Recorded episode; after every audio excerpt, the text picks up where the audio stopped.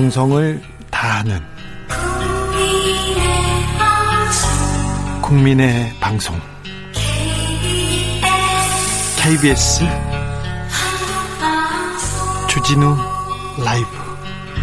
그냥 그렇다고요.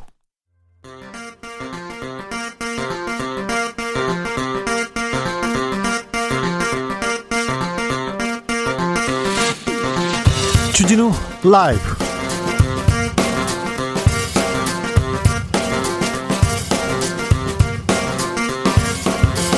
(2020년 7월 22일) 수요일입니다 안녕하십니까 주진우입니다 더불어민주당 당 대표 선거가 한 달 앞으로 다가와 있습니다 오늘부터 공식 선거운동에 돌입했는데요. 이낙연 후보가 앞서 달리고 김부겸 후보는 대권 포기까지 외치면서 당대표에 집중하겠다고 했는데 어제 후보 등록 후보 등록 마지막이었습니다. 마지막 날에 다크호스 박주민 의원이 등장합니다. 이 3파전 결과는 어떻게 될까요? 김부겸 의원의 각오 훅 인터뷰에서 직접 들어보겠습니다.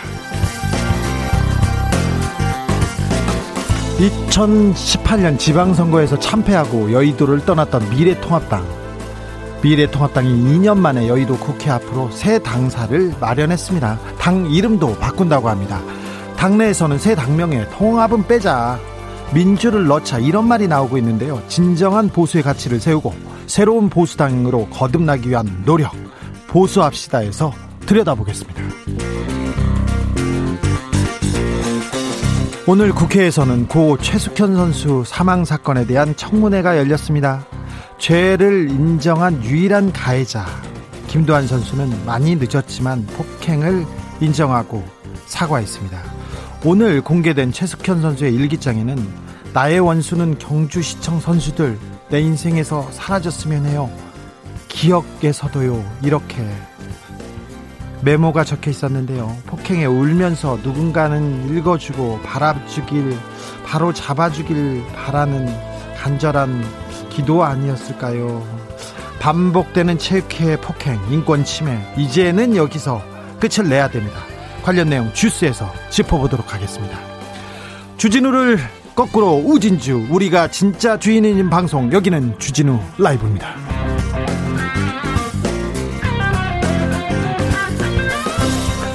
슬로건 공모에서 아차상으로 뽑힌 3597님의 슬로건 주진우를 거꾸로 읽어 우진주 우리가 진짜 주인인 방송 주진우 라이브로 시작했습니다.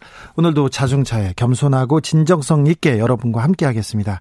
여러분이 주인인 방송입니다. 여러분이 하라는 대로 하라는 대로 하는 그런 방송입니다. 주인 의식 가지고 함께 해 주십시오. 여러분이 주인입니다. 저는 종이고요.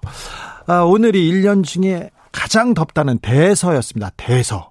24절기 중 대선인데 하루 종일 비가 내렸습니다. 오늘 또 일기예보가 또 일기예보가 어, 엇나갔어요. 어제까 어제까지만 해도 서울에 비 예보 없었거든요. 언젠간 맞겠죠. 좀 맞춰주세요. 좀 네.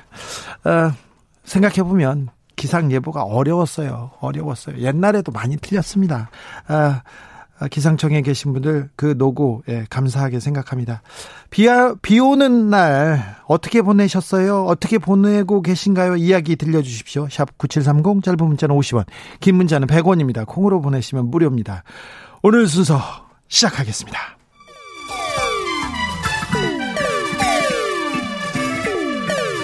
3805님 그 언젠가 나를 위해 시사를 던져주던 단발머리 주진우 라이브?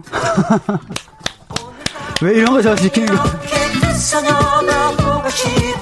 단발머리 휘날리며 늘 진실을 쫓겠습니다. KBS 일라디오 주진우 라이브.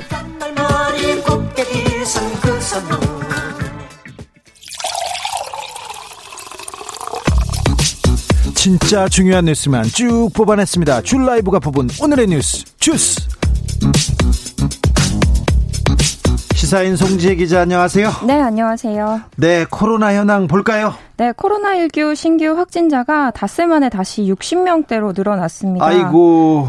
네, 하루 신규 확진자는 63명이고요. 네. 국내 발생은 수도권을 중심으로 곳곳에서 집단 발병 사례가 새로 나오고 있습니다. 네. 해외 유입도 많아지고요. 불안한 상황이 계속되고 있습니다. 네. 국내 발생 신규 확진자는 29명으로 집계됐습니다.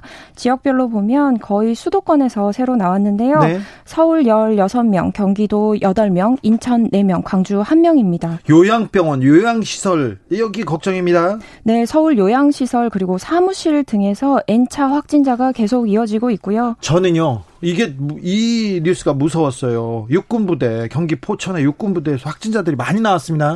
네, 확진자가 나온 부대는 경기도 포천에 주둔 중인 육군 8사단 예하 부대입니다. 네. 병사 두 명이 그제 발열 같은 코로나19 의심 증상을 보였거든요. 예. 진단 검사를 받았고요. 어제 저녁 확진 판정을 받았습니다. 예. 부대는 병력 전원을 검사했고요. 밤사이 6명이 추가로 확진된 데 이어서 오늘 오전에는 5명이 추가됐습니다.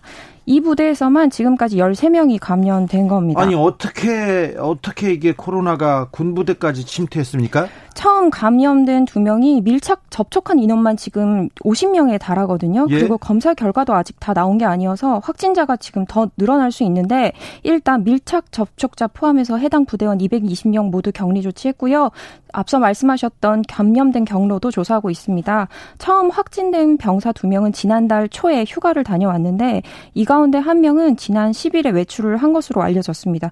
현재 군대 내의 유적 확 확진자는 71명입니다. 군이 자체로 격리 조치한 인원도 1,100여 명에 이릅니다. 네. 트럼프 대통령이 드디어 마스크 예찬론자가 됐네요. 도널드 트럼프 미국 대통령이 달라졌습니다. 네. 미국 언론에 따르면 트럼프 대통령은 어제 백악관에서 열린 코로나19 브리핑에서 사회적 거리두기를 할 수 없을 때에는 마스크를 쓰라고 했습니다. 예. 미국인에게 모범을 보이고 있느냐고 기자가 질문을 했는데 나는 마스크를 항상 갖고 다니면서 착용한다. 이러면서 주머니에서 짙은 감청색 마스크를 꺼내 보였습니다. 어, 달라졌네요. 네. 그리고 코로나19 상황에 대해서도 좀 의견이 달라졌는데요. 네. 불행하게도 코로나는 악화될 것이라고 말했습니다. 오, 네. 심각한 얘기를 하는 거 처음 들은 것 같습니다. 네, 대, 트럼프 대통령의 코로나 브리핑은 4월 말 이후에 약 석 달 만에 재개된 겁니다. 네. 현재 존스 홉킨스 대학교 집계에 따르면요. 미국의 누적 확진자는 388만 명에 달합니다. 사망자도 엄청 많습니다. 그렇습니다. 아이고. 네. 오늘 고 서- 최숙현 선수의 사망과 관련해서 국회에서 청문회가 열렸어요. 국회 문화체육관광위원회는 오늘 오전 10시부터 국회에서 철인 3종 경기 선수 가혹행위 및 체육 분야 인권 침해에 대한 청문회를 열었습니다. 네. 당초 증인에는 팀 닥터이죠 안주현 씨와 운동 처방사 그리고 아, 안주현 운동 처방사와 김규봉 전 서울시청 트라이애슬론 팀 감독 이 두 분은 구속됐습니다. 장윤정 주장과 김도환 선수 등이 출석할 예정이었는데요. 네. 청문회장에는 김도환 선수만 자리했습니다. 아니 핵심 가해자 3인방은 빠졌네요. 네, 증인들이 이제 출석 요구에 응하지 않았는데 이에 대해서는 추후, 추후에 조치 방안을 논의할 예정입니다. 네. 청문회장에 출석한 김도환 선수 역시 최숙현 선수의 가해자로 지목된 이들 중에 한 명입니다. 예. 이들 지난 6일에 국회 문체위 전체 회의에서는 어, 폭행 혐의를 부인했거든요. 네. 오늘은 최숙현 선수의 뒤통수를 가격한 적이 있다면서 잘못을 시인하고 또 사과했습니다. 남자 선수가 여자 선수를 폭행하다니 이게 참. 그렇죠. 그리고 김도환 선수는 다른 가해 혐의자들에 대해서 가혹행위 증언도 이어가 나갔는데 나는 중학생 때부터 김규봉 감독에게 폭행당했다. 담배를 피우다가 걸려서 야구 방망이로 100대를 맞았다. 안주현 처방사에게는 매달 80에서 100만 원을 보냈다면서 돈을 편취한 사실도 밝혔습니다. 폭행에 시달리다가 제자가 그리고 후배가 목숨을 끊었습니다. 그런데 가해자들의 말이 너무 슬펐어요. 가슴 아팠는데 지난번 국회에 나와서 어, 폭행의 당사자였던 뭐 폭행의 어, 당사자로 폭행했다는 사람으로 지목된 주장이었어요. 최숙현 선수가 맞으면서 살려달라고 애원했다는 그 사람이었는데 그분은 최숙현 잘못이다. 최숙현을 처벌해야 된다고 이렇게 얘기했어요. 그리고 폭행으로 구속된 팀닥터는 팀닥터도 아니었습니다만 아, 이분은 감독한테 미안하다고 했고요. 김규봉 감독입니다. 구속된 김규봉 감독은 미안하지 않다. 사과할 마음도 없다. 이렇게 얘기했어요. 그 당시 그 얘기를 듣고 아, 피해자가 사라지니까, 아, 안도하고 있구나. 이 사람은 마음이 편해졌구나. 이런 생각이 들어서 더 마음이 아팠는데요. 아, 더 이상은 체육계의 폭행, 그리고 또 희생, 이거, 어, 그냥 둬서는 안 됩니다. 여기서 막아야 됩니다. 그래서 철저히 조사해서 어떤 사람이 어떻게 잘못했고 어떻게 괴롭혔는지 그것 좀 알아야 되겠습니다. 알려야 되겠습니다.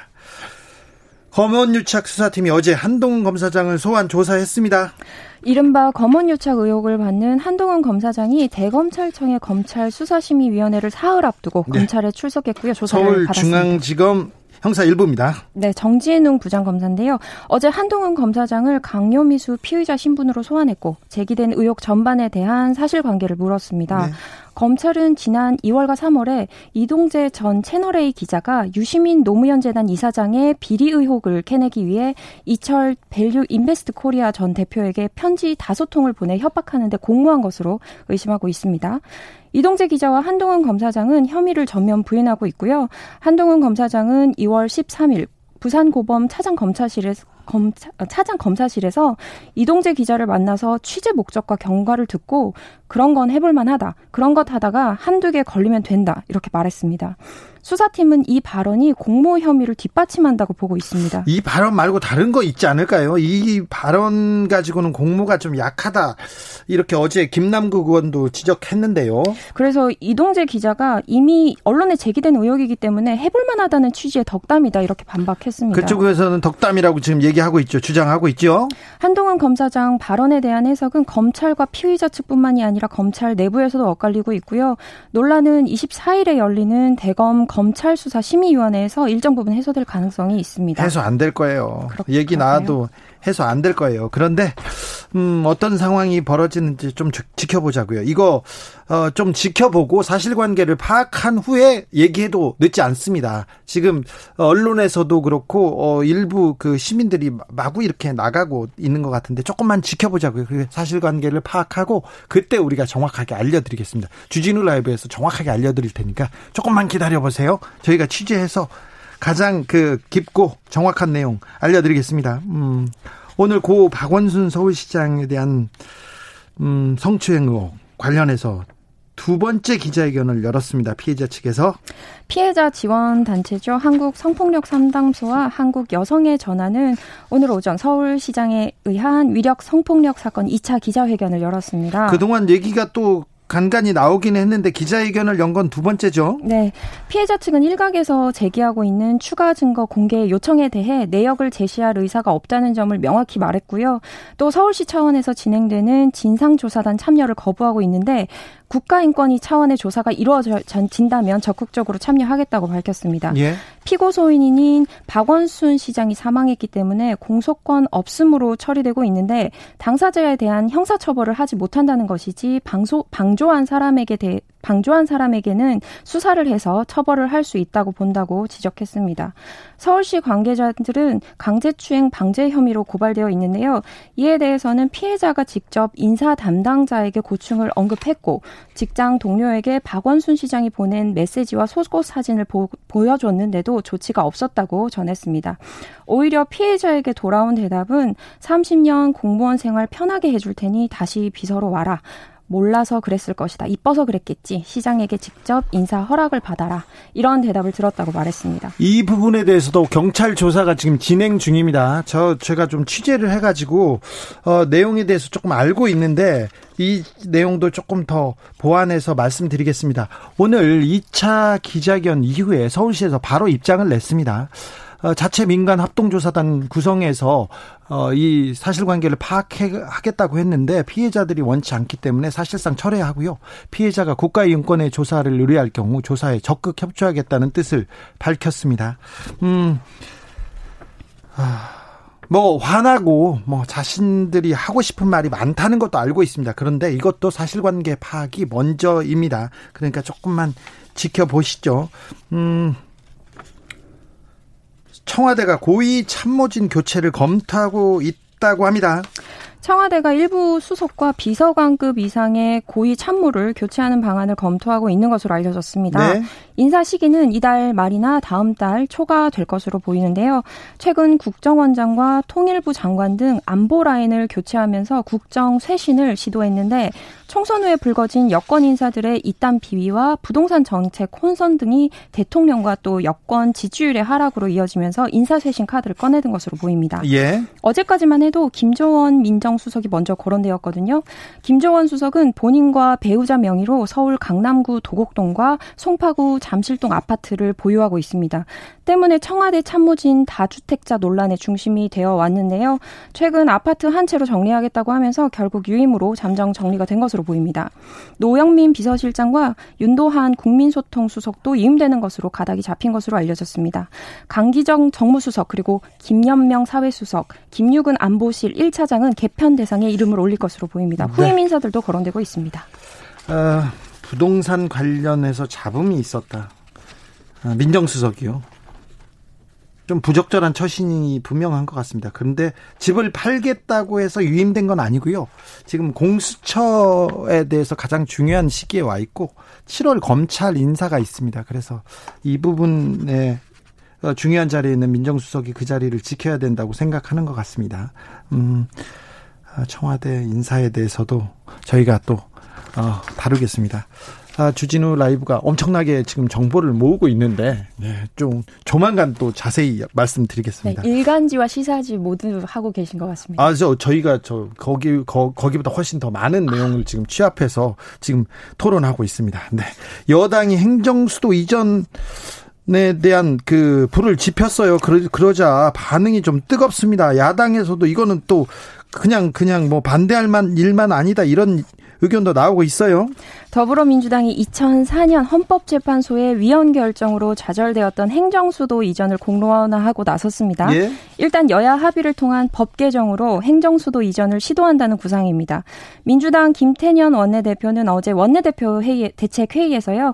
수도는 서울이라는 판단이 영구 불변한 것이 아니라 이렇게 말하면서 지난 15년간 진행된 행정도시의 경험 그리고 국민 의식 변화에 따라 헌재 판결은 변경될 것이라고 말했습니다. 김두관 의원은 2004년 신행정 수도 특별법을 수정해서 이번 주 안으로 발의할 예정입니다. 예? 오마이뉴스가 리얼미터에 의뢰해 조사 영, 의뢰해 어, 조사한 결과에 따르면 행정 수도 이전에 찬성한다는 응답은 53%고요. 이전 반대는 34%입니다. 근데 통합당 반응을 잠깐 보면요. 위헌 결정이 난 기존 법안을 재탕할 수 없다고 말했는데 유호영 원내대표 주호영 원내대표는 행정 수도는 위헌성 문제가 해결되고 난 뒤에 논의되어야 한다면서 위헌성 해소 책임을 야당에 떠넘기지 말라고 말했습니다. 그러나 통합당 내부에서도 의견이 갈리는데요. 부산 사상에 지역구를 둔 통합당 장재원 의원은 페이스북 에 우리 당이 세종시 행정수도 완성론을 왜 반대 의견으로 일관하고 있는지 이해가 가지 않는다면서 결국 손해보는 쪽은 우리라고 말했습니다. 어, 정진석 의원도 충청권 중진인데요. 이분도 어, 행정수도에 대해서 조금 논의해 봐야 된다는 의견이 있고요. 그리고 또 충청권 의원들도 많은 사람들이 지금 동요하고 있습니다. 그리고 수도권에 너무 과밀화됐다. 수도권에 모든 게 몰려있기 때문에 우리는 수도권에 살아야 된다. 이런 생각이 있잖아요. 그래서 그 생각에는 다시 조금 해봐야 된다. 고쳐봐야 된다는 사람들이 많아서 행정수도 이전에 대한 논란 상당 기간 지속될 것으로 보입니다. 음, 그러는 가운데 정부가 세법 개정안을 내놨습니다. 위축된 소비를 활성화하기 위한 취지입니다. 우선 신용 체크카드 현금 영수증 사용분에 대한 소득공제 한도를 30만 원 인상합니다. 네. 내년부터 부가가치세 간이 과세 대상자가 연매출 4,800만 원 미만에서 8천만 원 미만으로 확대되고요.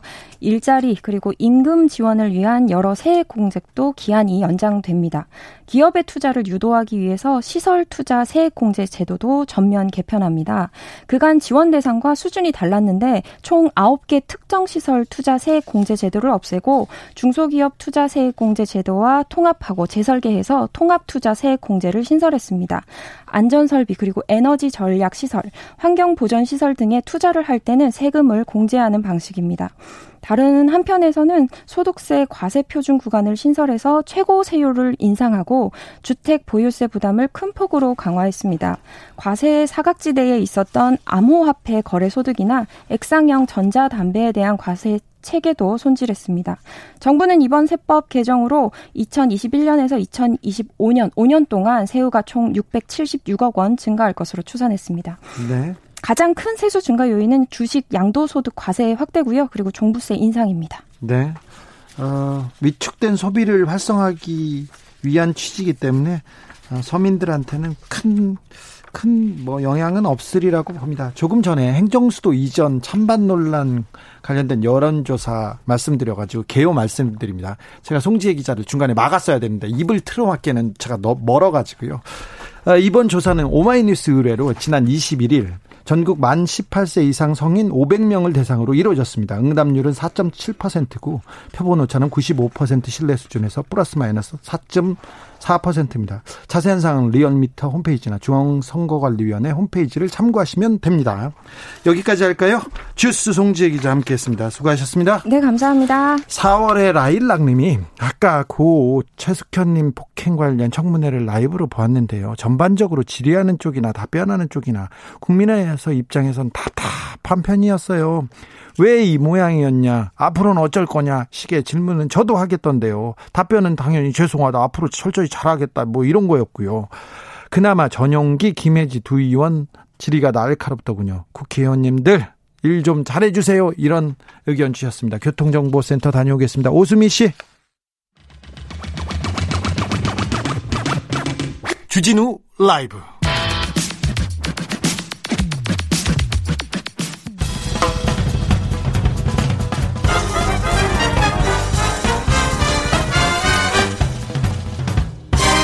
훅 인터뷰. 모두를 위한 모두를 향한 모두의 궁금증 훅 인터뷰.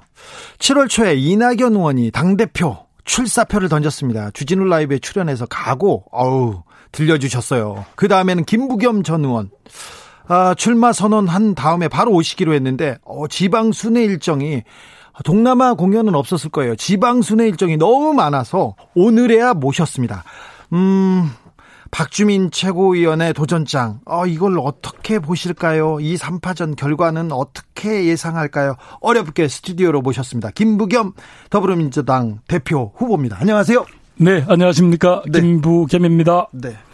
대표 출마하셨습니다. 출마의 변 먼저 부탁드리겠습니다. 예, 제가 지난 30년간 어, 정치를 하면서 많은 선거를 치렀는데 이번 선거만큼 무거운 책임감을 느낀 적이 없습니다.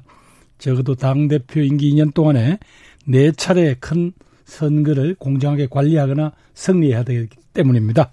그래서 저는 아, 이번이 대선 후보를 뽑는 게 아니라 당대표를 뽑는 선거, 그래서 당의 승리를 뒷받침할 수 있는 그런 지도부를 뽑는 그런 선거다. 그래서 오로지 제 개인이 정치적 야심을 버리고 오히려 당의 승리만을 위해서 선당 후소의 각오로 당대표 출마했습니다.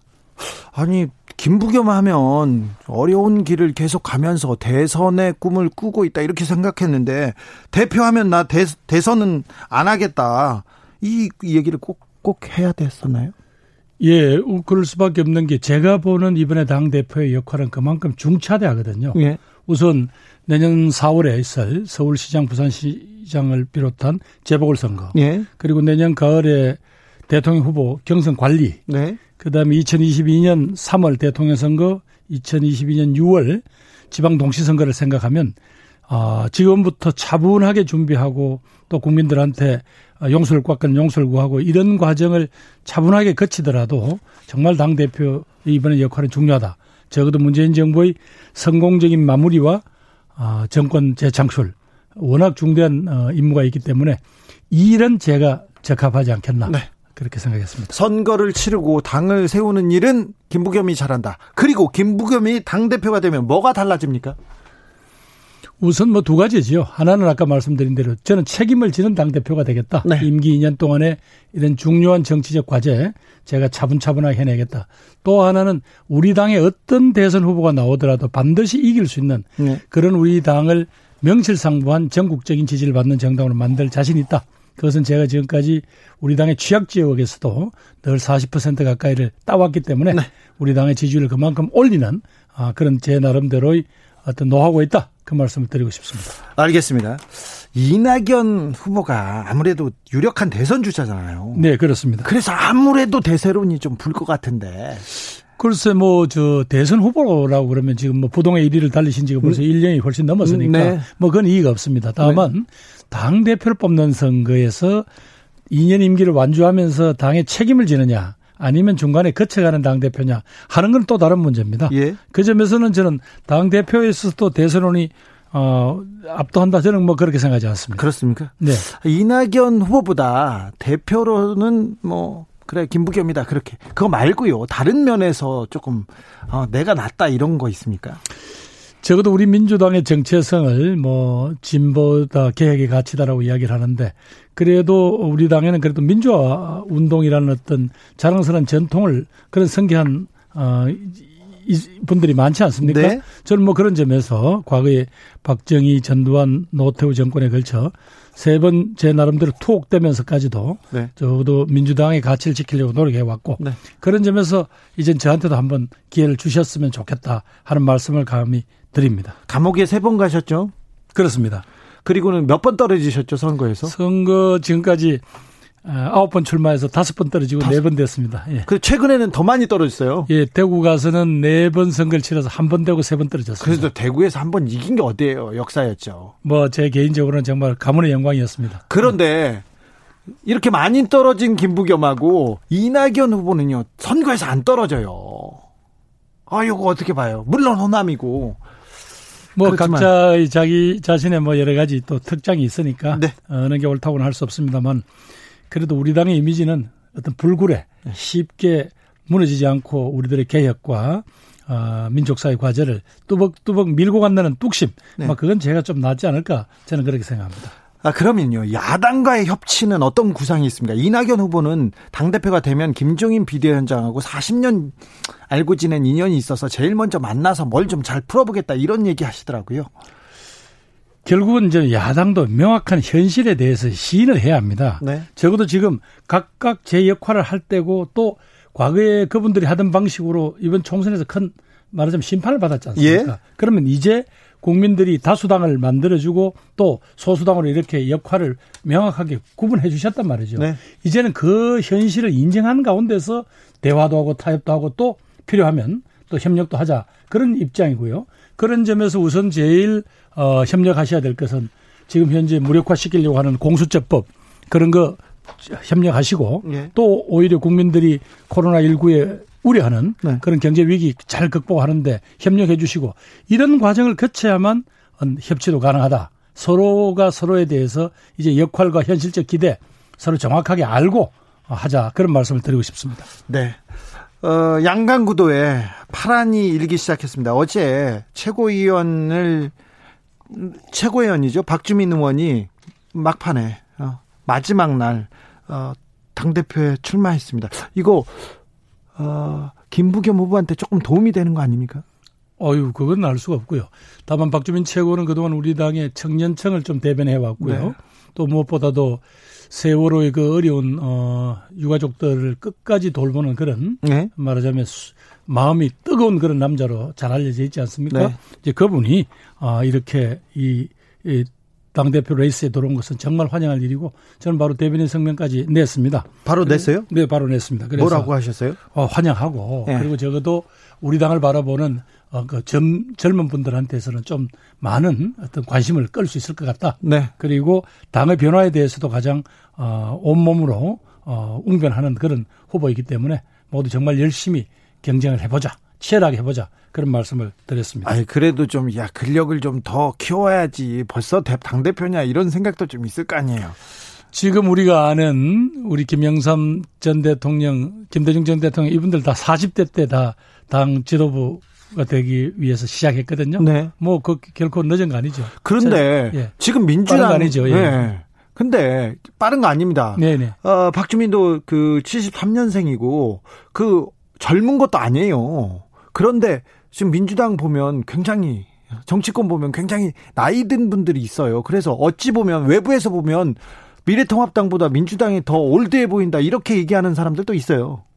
뭐 그 점에서 저도 나이살이 먹었으니까 네. 저도 뭐 드릴 말씀이 아주 궁한데요. 어, 그런데 전체적으로 그동안 어, 민주당에 뭔가 조금 새로운 세력들, 새로운 목소리들이 좀 부족했지 않느냐는 그런 지적으로 받아들이고 싶습니다. 네. 어, 조금 어려운 얘기로 이어질 텐데요. 내년 4월 재보궐 선거 서울시장, 부산시장 매우 중요한 두 자리가 걸려 있습니다. 네.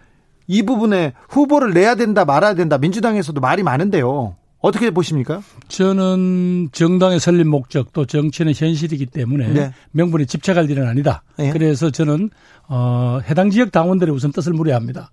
왜냐하면 부산시장만 있을 때는 부산의 일부 당원들이 꼭 우리가 후보를 내야 되냐 이런 목소리가 있었거든요. 예. 그런데 이게 서울시장, 부산시장 이렇게 판이 커져 버렸단 말이죠. 예. 이러면 이제는 이게 전략적 그런 의미를 가지는 선거가 됐지 않습니까? 예. 따라서 이것은 어, 당원들의 의견을 물어야 되겠지만 어, 저는 필요하다면 당헌 개정을 검토해야 하고 네. 또 그리고 그 당헌 개정에 따른 여러 가지 후폭풍이 있지 않겠습니까? 네. 그 부분은 당 지도부가 국민들한테 사과하고 이른바 석고대절 하고 예. 그리고 또 그 후보들에게 던져질 그런 화살을 예. 대신 막아줘야 된다고 생각합니다. 일단 후보를 내야 된다 이런 입장이시네요. 네, 그 저는 뭐 그렇습니다. 네. 낼 수밖에 없지 않느냐. 다만 그 과정에서 예. 국민들에게 약속을 어긴 부분에 대해서는 국민들이 질타가 있을 것인데 네. 그 부분은 후보들이 아니라 예. 당 지도부가 맞아서 어, 정말 후보들을 보호해야 그래도 본선에서 후보들이 제대로 싸워볼 수 있지 않겠습니까? 이재명 도지사가 뭐 네. 후보를 내면 안 된다는 뉘앙스로 얘기를 했다가 또 입장을 바꿨습니다. 첫날 말씀하신 것도 보니까요. 이사도 예. 결국은 어, 내야 되는 상황이 오면 국민들에게 진솔하게 상황을 설명하고 사과를 해야 한다. 네, 네. 오히려 저는 그 그쪽에 더 무게가 있는 걸로 보았습니다만은. 네, 그렇습니까? 네. 음, 행정수도 이전 이 문제도 큰 이슈가 될 것 같은데요. 음, 행정수도 이전에 대해서는 어떤 생각 가지고 계십니까? 저는 뭐 전적으로 찬성입니다. 찬성. 예, 왜냐하면 이것은 그냥 단순히 행정수도 이전한다 이런 걸 떠나서 대한민국이 이대로는 더 이상 못 갑니다. 이게 서울 일극 체제 마치 서울공화국이라고 하는데 이대로는 곤란합니다. 네. 그래서 대한민국 곳곳에서 사람들이 성장의 거점과 동력이 필요한데 그런 점에서 행정수도에서는 아마 대한민국 운영의 큰 틀을 바꾸는 첫 번째 단초가 될 것이기 때문에 네. 저는 반드시 추진해야 된다고 봅니다. 최근 박원순 시장 문제도 있고요. 그다음에 부동산 문제도 있고 여러 문제가 있는데 지금 민주당 그리고 문재인 정부에 대한 민심 이반, 이반이 보입니다. 네. 네. 지지율도 떨어지고 있고요. 네. 통합당은 아무것도 안 하고 있지만 지금 거의 원내에 있다가 가만히 지키고 있는데 지금 지지율이 올라가고 있는 상황이지 않습니까? 민심 이반 어떻게 잡을 생각이신지요? 어, 다시 처음 마음으로 되돌아가야지요. 아직도 국민들은 어, 문재인 정부의 특히 대통령의 선한 의지를 믿고 있습니다. 네. 따라서 우리가 잘못한 것은 잘못했다고 하고 또 앞으로 이렇게 해보겠다고 하는 것은 정확하게 의지를 밝히고 특히 부동산 문제에 대해서는 대통령께서 그런 말씀을 하셨습니다만 우리가 시장하고 싸워서 이기겠다는 게 아니라 네. 적어도 이 부동산 투기와 같은 방식의 불로소득을 그냥 용인을 하면 대한민국은 무너질 수가 있다. 예. 따라서 일체 그건 용납하지 않겠다라는 강한 정책적 의지를 보여준 거죠. 예. 그리고 이 점에서는 국민들한테 신뢰가 가도록 우리가 약속을 꾸준히 지켜 나가야죠. 네. 부동산 정책 진짜 걱정입니다. 젊은 세대는 열심히 일해도 집 못 사는 거 아니야 이렇게 생각하고 아예 자포자기하는 사람들도 있어요. 네, 많, 많다고 알고 있습니다. 네, 이, 이거 왜 이렇게 못하죠?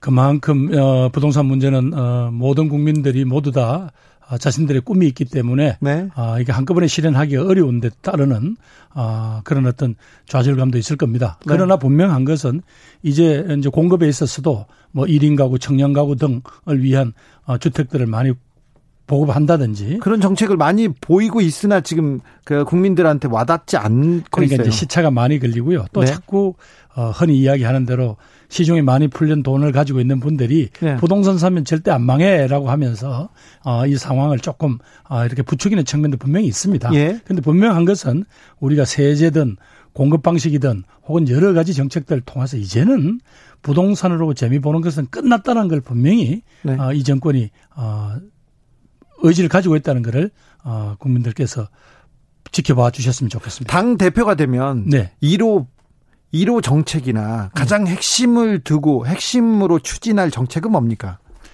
지금으로 봐서는 제가 보기에 어 이 저 행정수도 이전이라든가 이게 지금 현재 어느 정도 진전될지 모르겠어요. 네. 법안이 될지 아니라면 저는 지금 현재 오도 가도 못하고 있는 공수처법 예. 이거 야당한테 어느 시기까지 빌미와 시간을 주되 네. 야당이 끝까지 이렇게 보이콧 방식으로 하면 그거 저는 어, 개정을 해서라도 네. 일단은 아, 국민들의 아, 인권을 보호하기 위한 권력기관들의 견제와 균형을 위해서도 공수처법을 아, 정상화 시키겠습니다. 네.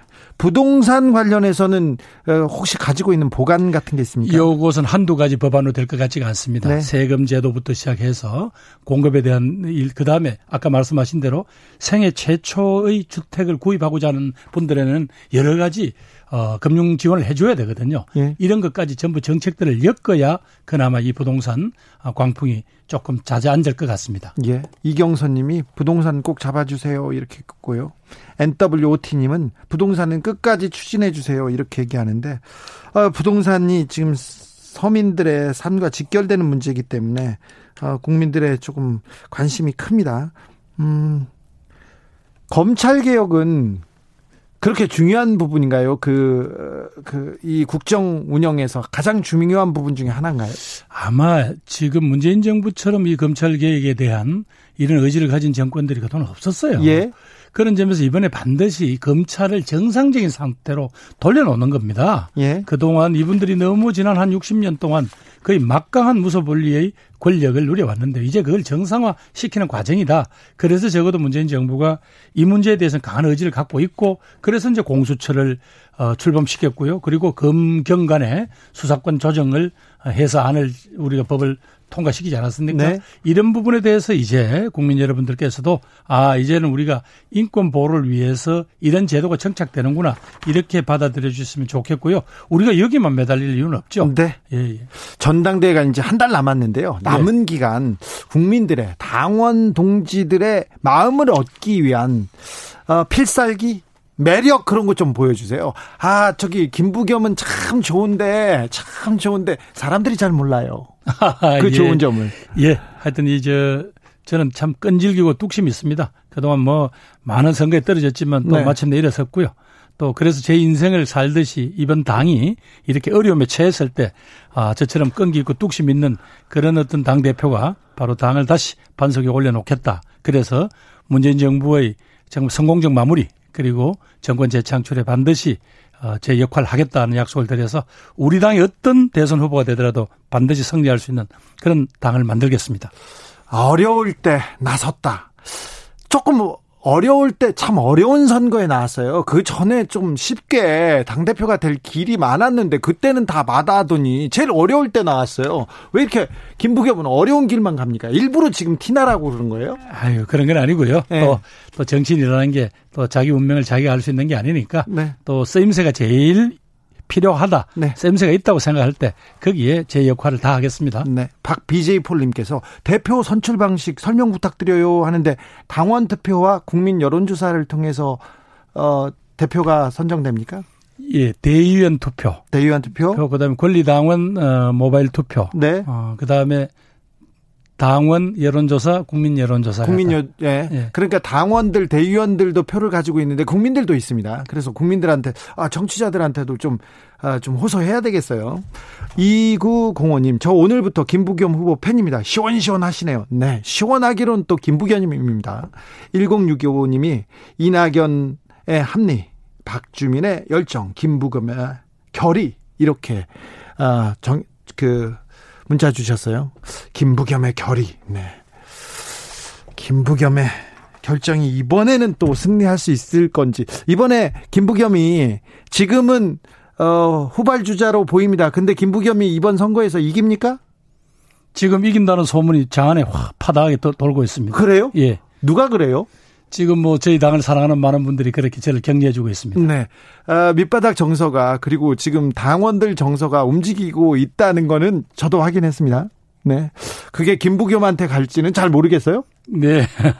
저를 꼭 기억해 주실 것을 요청드립니다. 네. 어려운 시기에 어려운 선거에 나온 어, 김부겸 후보였습니다. 어, 끝까지 끝까지 좋은 경쟁해 주시고요. 또 미래통합당을 어떻게 잡을 건지 그 부분도 조금 그, 그, 어떻게 좀 잘좀 좀 잡아주세요. 지금 대부분은 우리 원내대표들이 어, 중요하게 어, 뭐 전략 전술을 잘 짜고 있으니까 네. 그건 너무 걱정 안 하셔도 됩니다. 네. 네. 미래통합당 손 딱 잡아가지고 미래통합당도 좀 그 같이 우리 정치를 우리를 이끌고 가는 그런 길로 좀 가주세요. 적어도 민주당의 가치와 비전이 네. 더 이상 후퇴되지 않도록 하는 그런 마지막 선 네. 그건 반드시 어, 당 대표가 되면 제가 그 선은 꼭 네. 어, 토대를 탄탄히 쌓아버리겠습니다. 미래통합다고 얘기하고 화합하고 같이 그 어, 같이 정치하는데도 김부겸이 좀 장점이 있습니까? 있다고 하지요. 있다고 하자 말고 좀 더좀 좀 확실한 거는 예, 상대편들이 기본적으로 자기들이 서 있는 자리를 정확하게 인식시키는 게 저는 급하다고 봅니다. 예. 그냥 과거처럼 그냥 어 이렇게 고집만 부리면 그냥 네. 마지못해서 여당이 그냥 따라올 것이다 혹은 양보할 것이다. 이제 그런 시절은 아닙니다. 네. 이번에 보지 않았습니까? 원 구성부터. 네. 그런 점에서 이제는 서로가 서로의 어, 존재와 실력과 현실을 인정하는 바탕 속에서 국민들이 간절히 원하는 그런 어떤 민생 문제부터 하나하나 해결해 나갔으면 좋겠습니다. 여기까지 듣겠습니다. 지금까지 더불어민주당 대표 후보 김부겸이었습니다. 감사합니다. 네, 감사합니다.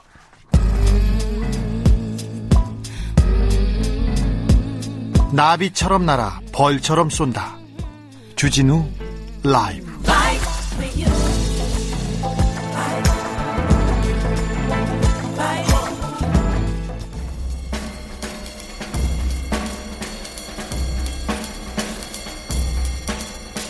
느낌 가는 대로 그냥 고른 뉴스 여의도 주필 코로나는 곧 끝나고 행복한 나라가 될 거예요. 어린이의 응원 연합뉴스 기사입니다. 초등학생들인데 10살 어린이들이 코로나로 고생하는 의료진에게 보낸 편지가 훈훈한 감동을 주고 있습니다. 우리는 20이고 코로나는 19잖아요. 왠지 이길 수 있을 것 같아요. 이렇게 편지 썼습니다. 진짜로 힘드실 것 같아요. 그래도 네가 살렸다는 생각을 하면 웃음꽃이 필 거예요. 이런 내용도 있습니다. 네. 아, 어린이들의 예쁜 마음에 코끝이 찡합니다. 네. 이 응원이 코로나를 이길 수 있도록 의료진한테 많은 힘이 될 것으로 보입니다.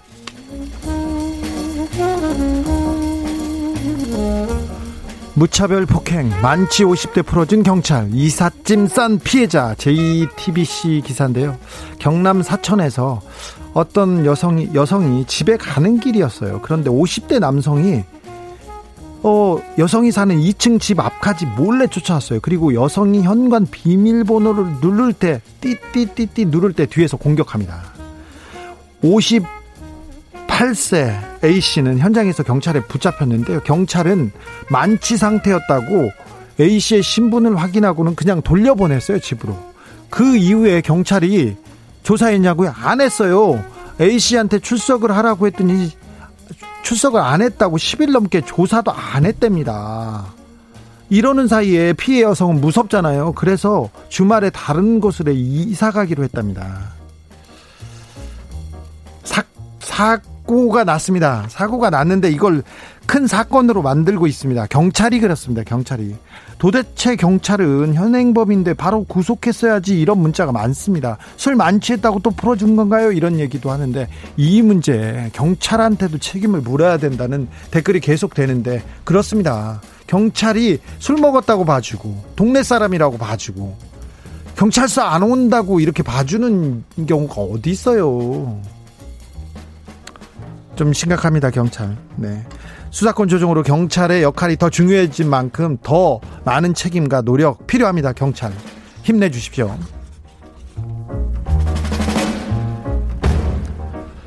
권력 상징의 요리 샥스핀. 환경단체가 퇴출 외치는 까닭은 한국일보 기사입니다. 14일이 상어의 날이었답니다. 상어의 날. 그래서 환경운동연합에서 상어의 날을 맞아서 어, 국내 특급 호텔에서 샥스핀 요리하는데 이 내용을 비판했어요.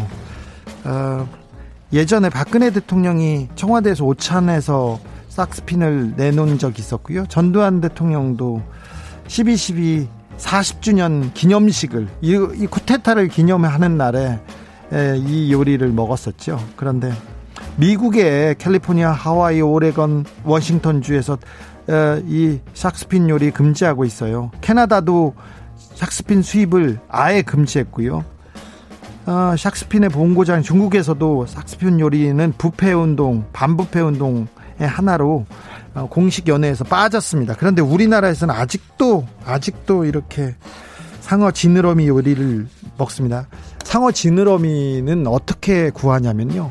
바다에서 상어를 포획해요. 근데 배 위에서 지느러미 살아있는 상태에서 지느러미한 채취하고 몸통은 바다에 버린답니다. 그러면 버려진 상어는 그 포식자 상어는 헤엄을 치지 못해서 계속 혼자서 숨을 쉴 수 없는 상태까지 그냥 그냥 떠밀려 다니다가 그러, 그렇게 사망한답니다. 그렇게 아 정말 악랄한 방식으로 음식을 먹고 있습니다. 사람들이 진짜 너무한 것 같습니다. 샥스핀 요리는 음식은 먹지 말아야 될 것 같습니다. 2100년엔 한국 인구 반토막. 경제 순위는 22로 하락. 경향신문 기사인데요. 미국 워싱턴 대학의 한 의과 대학에서 인구 세계 인구의 분포를 이렇게 분석했는데요. 2017년에 한국의 인구는요. 5,267만 명인데 2100년도에는 반토막 난답니다. 2,600만으로요. 그리고 한국 GDP 국내 총생산 순위가 지금 2017년에는 14위인데요. 20위로 추락한답니다. 인구가 없고 그리고 생산 능력이 떨어지면 당연히 생산 국내 GDP가 떨어질 수밖에 없는데 아, 왜 출산율이 계속 떨어지는 건가? 왜 살기 어렵다고 하나? 왜 사는 사람도 어 그 미래 세대한테 이 세대 세상을 제대로 넘겨줄 수 없나 이 고민을 계속 해야 됩니다. 몇백 조를 퍼부었다고 합니다. 200조를 퍼부었는데 출산율이 계속 꼴찌라고 하는데 이거는 큰 문제가 있습니다. 아, 이 부분에 대해서 더 정책 입안자들, 정치인들 더 주목하고 고심해야 됩니다.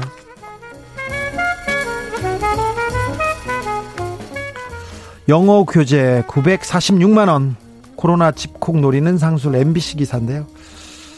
코로나19 때문에 아이들이 매일 학교에 가지 못하는 상황입니다. 그래서 등교 수업이 없으니까 등교 수업이 주 1회씩밖에 없잖아요. 그래서 원격 수업에만 어, 맡겨놓으니까 불안한가 봐요. 학생들도 학부모도. 그래서 이 불안한 심리를 파고듭니다. 그래서 이렇게 있으면 당신 아이만 뒤처져요. 그래서 부모의 심리를 자극하는 이른바 고액 바가지 교육이 지금 기승을 부린다는데 중학교 기초 심화, 고등학교 기초 심화, 저희는 0세 말부터 시작해서 0세 말부터 교육을 시작한대요. 영어 교육을. 아니면 뒤처진답니다. 말도 못하는데 말도 못하도 옹알이도 못하는데 영어 교육을 해야 된다고 교재를 팔고 있어요. 교재 가격이 얼마예요? 이렇게 물어봤더니 전체 가격은 어머님 946만 원입니다. 이렇게 얘기합니다. 공포 마케팅의 끝은 그냥 책장사였어요. 저런 책장사가 아직도 있다니 아직도 있습니다. 많습니다. 기승을 부린다고 합니다. 조심하십시오.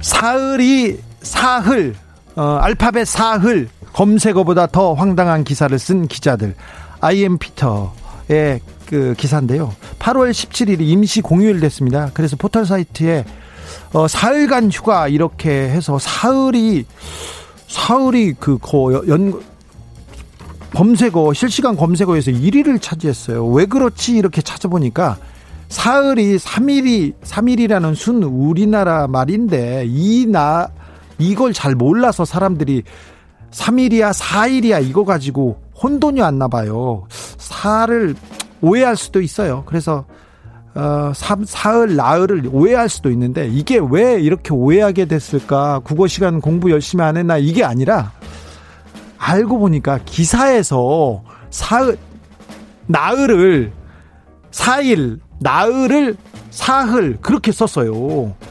헤럴드 경제에서 이렇게 썼습니다. 장성택 숙청 숙청 후 사흘 만에 속전속결 사형 집행 이렇게 하면서 얘기가 났는데 여기서 사 알파벳 사흘은 3일을 얘기, 얘기했어요. 그리고 뭐 영화 기사도 있고요.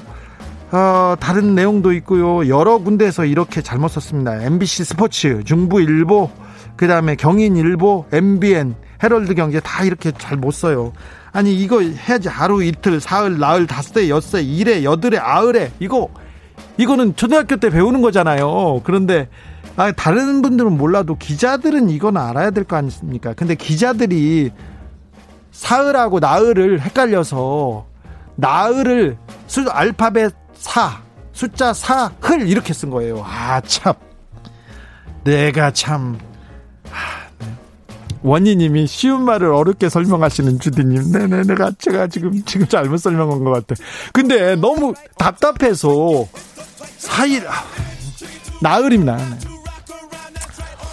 런 DMC의 이 트리키 들으면서 잠시 쉬었다가 6시에 돌아오겠습니다. 사흘, 나흘, 사흘, 나흘. 네. was kinda curly. Went to her house and bust her out. I had to leave real early. These girls are really sleazy. All they just say is please me. Or spend some time and rock a rhyme. I said it's not that easy. It's to rock a rhyme, to rock a.